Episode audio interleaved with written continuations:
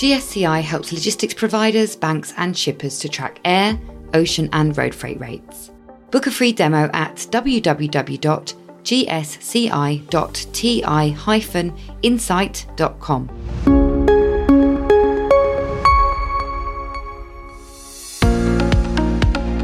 Hello, and welcome to the latest episode of TI Talk Supply Chains. I'm your host, Kirsty Adams.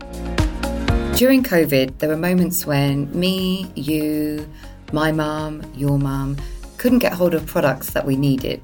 Things like painkillers and PPE. According to Professor John Manners Bell, this has been the main reason for reshoring.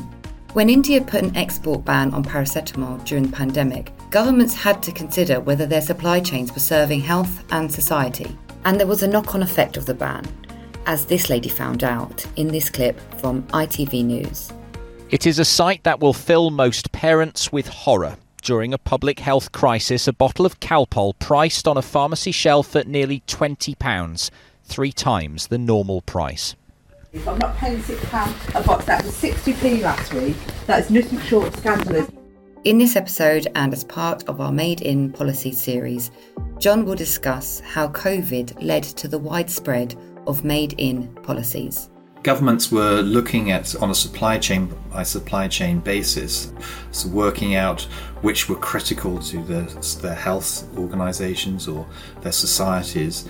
And that's really where the, the main push has, has come for reshoring, which is the other side of these made in policies. We also discuss what Prime Minister Giorgia Meloni has been up to and explore how the US is attracting manufacturing to its shores. But first, Here's GSCI News from the TI Insight team.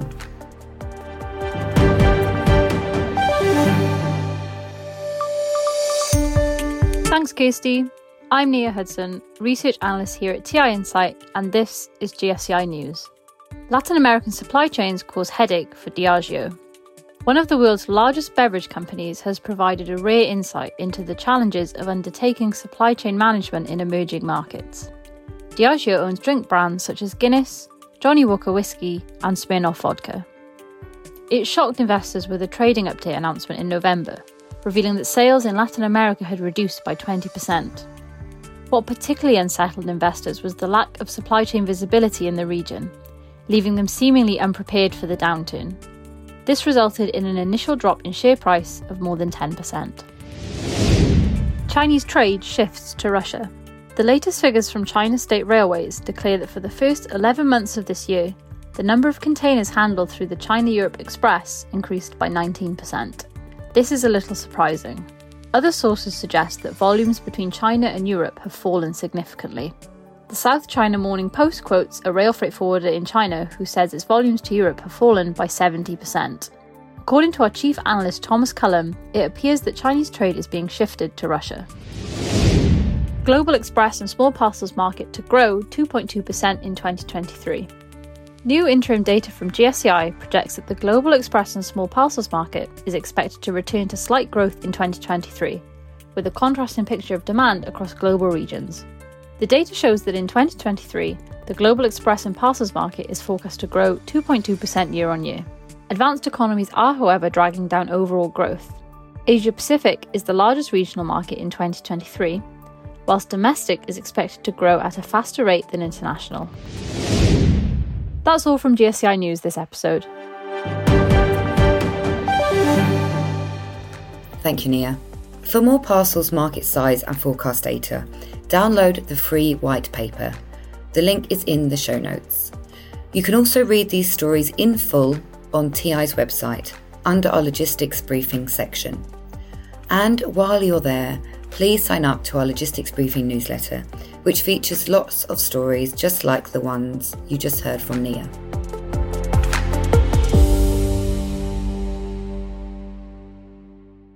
And now you're going to hear from John. We're going to join John at the point of the interview where I have asked him why our countries developing made in policies. The made in policies are becoming, I think, really critical to uh, political and economic policies which are being uh, implemented by a whole range of different countries, not uh, only in the rest of the world but also in EU. Particularly uh, Italy is, is, very well known, but certainly in India, already in, in China, Turkey, USA. So they they really have become very widespread in their uh, implementation.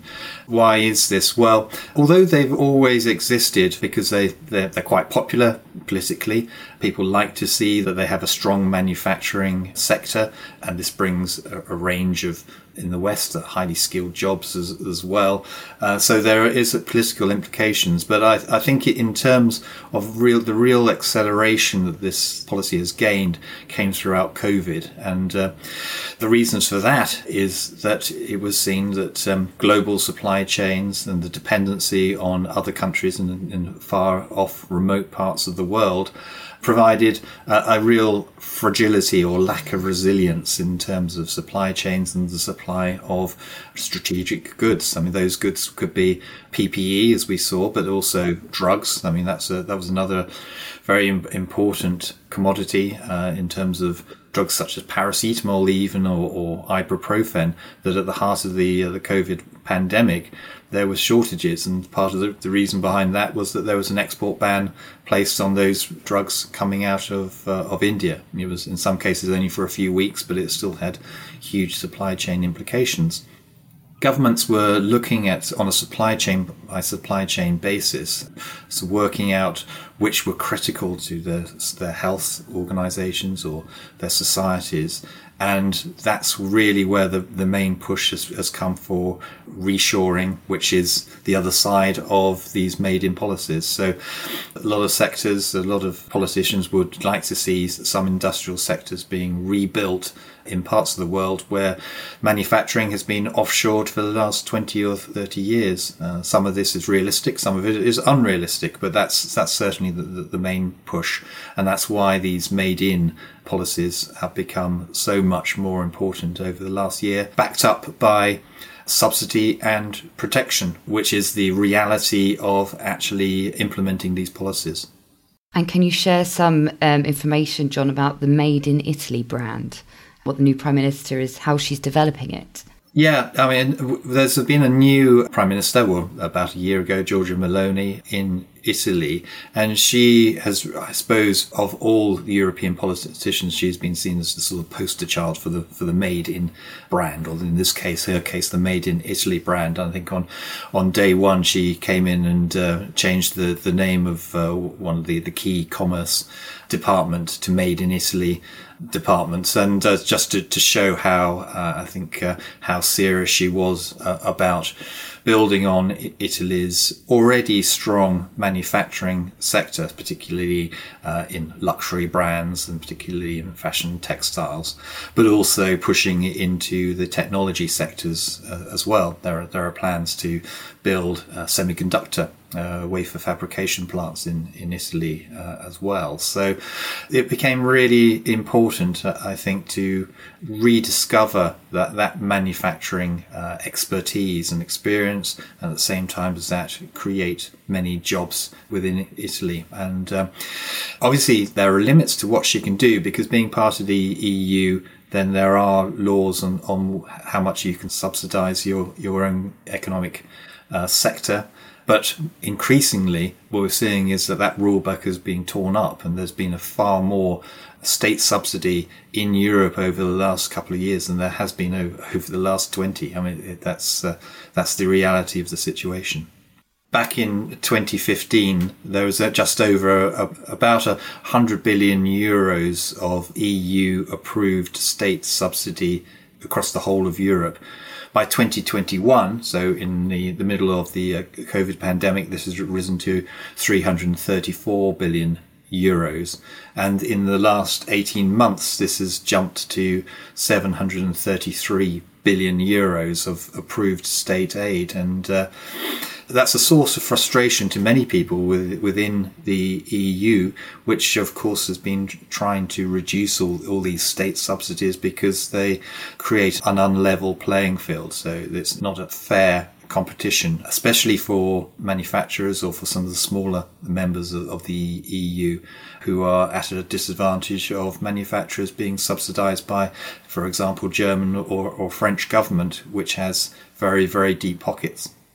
And how would you say, John, these moves are impacting international relations? Obviously, we know that um, it's more tricky for certain EU countries. How about beyond the EU? In many respects, the huge growth in subsidy has been driven as a way of standing up, responding to the Inflation Reduction Act in, in the US, where the Biden administration has uh, authorized uh, an enormous uh, amount of, of state subsidy uh, as a way of stimulating the uh, the US manufacturing industry, particularly in green energy and green tech. Also in semiconductors, there are other other acts as well which subsidizes. I think the Chips Act, for example, is uh, very much the uh, the conduit for a huge amount of state funding for uh, for the semiconductor industry, and that's that. The impact of that is that many supply chains are now moving from Europe and from Asia into the USA because to take advantage of the, the subsidies which are on offer, I think it's about seven and a half thousand dollars per electric vehicle, if you just look at uh, that particular sector, you have to base your manufacturing in the, in the US, and so uh, this is already having a major impact. And companies that are looking now at investing in the US as opposed to investing in, in Europe or, in Asia. So many people, many politicians in the EU think, well, the only way that we can respond to that is by increasing our own levels of, of subsidy. Now, the, the problem with all this is that this has the impact of destroying value rather than creating it. So companies become more focused on competing for subsidy than they do competing for customers. That goes against everything that we've learned over the last 30, 40 years in, in terms of building uh, robust and resilient uh, economies. That's the real fear. So, what then does that mean, John, for the future of Italy's supply chains? Well, what we're, we're already starting to see in Italy is the creation of more nationally focused supply chains. Uh, certainly, if you look at uh, another reason behind it, if you look at uh, circularity and the environment as well, we're seeing the growth of uh, sort of ethical or green supply chains, which uh, are relating to parts of the textile industry, where there is a lot of manufacturing in a very small area.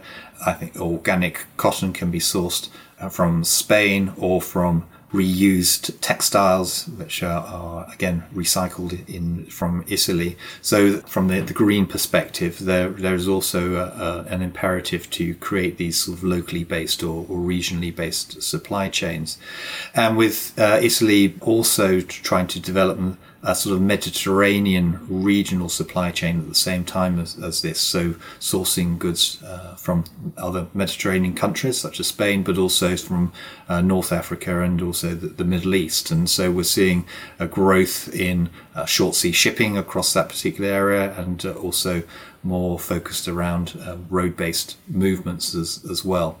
So that's having an impact on the logistics industry uh, as, as well in terms of where there are areas of, of more growth. Eventually, uh, we will see fewer movements of, of global goods if this particular trend uh, continues in the way that it, it is at the moment. What about in the UK, John? Who are we grouped in with in terms of reducing supply chains? obviously we have our own barriers to trade with with the EU as well, which will will skew things. I, I would say, and I think that um, it will certainly will happen that we we will develop our European supply chains faster than uh, supply chains with the rest of the world on this sort of basis, because there will be if the, if the EU is spending 733 billion euros uh, of, of, of, subsidising its own industry, then there will be benefit knock-on benefits for the for the UK as well. And I should imagine that any incoming government uh, as well will also be subsidising UK manufacturing. Uh, they're already doing it in the way of you know, Tata Chemicals or Jaguar Land Rover as, as, as well. Huge amounts of money is being spent on, the, on these to support uh, manufacturers uh, in in the UK. So I, I think the, this will lead to more regional based supply chains and fewer global movements of goods, certainly from, from China. What we're seeing is we look at the sort of global context, a lot of manufacturers are moving out of China, but they are, they're not necessarily moving back to Europe, uh, where costs are so much higher, but they are uh, moving to other parts of, of Asia. So, uh, uh, I think going back to the UK, uh, we're seeing that uh, agreements that we have in place with the Asian trading bloc, which was put in place quite recently, will be very useful in actually, I suppose, propelling forward those particular trade lanes. John makes a really useful point there about how competing for subsidy actually destroys value. And that message seems to be getting lost somewhere along the way. Also, it's really interesting to hear about Italy's plans to manufacture semiconductors, but also how the US is luring production to its shores. Is that something you plan to do? Do you plan to head to the US? If you do, please tell me why. Email kadams at ti-insights.com. Regional supply chains like the one um, John described in the Mediterranean, which has been developed, does make sense, especially for the environment. Uh, not for me though, because I'm based in UK and I love the food and drink from those regions. So I hope they connect to us still. Never mind. That's all this episode, but please come back for part three, which focuses on India's made in policies. And if you haven't listened to part one, then please do go back and listen right now. See you next time.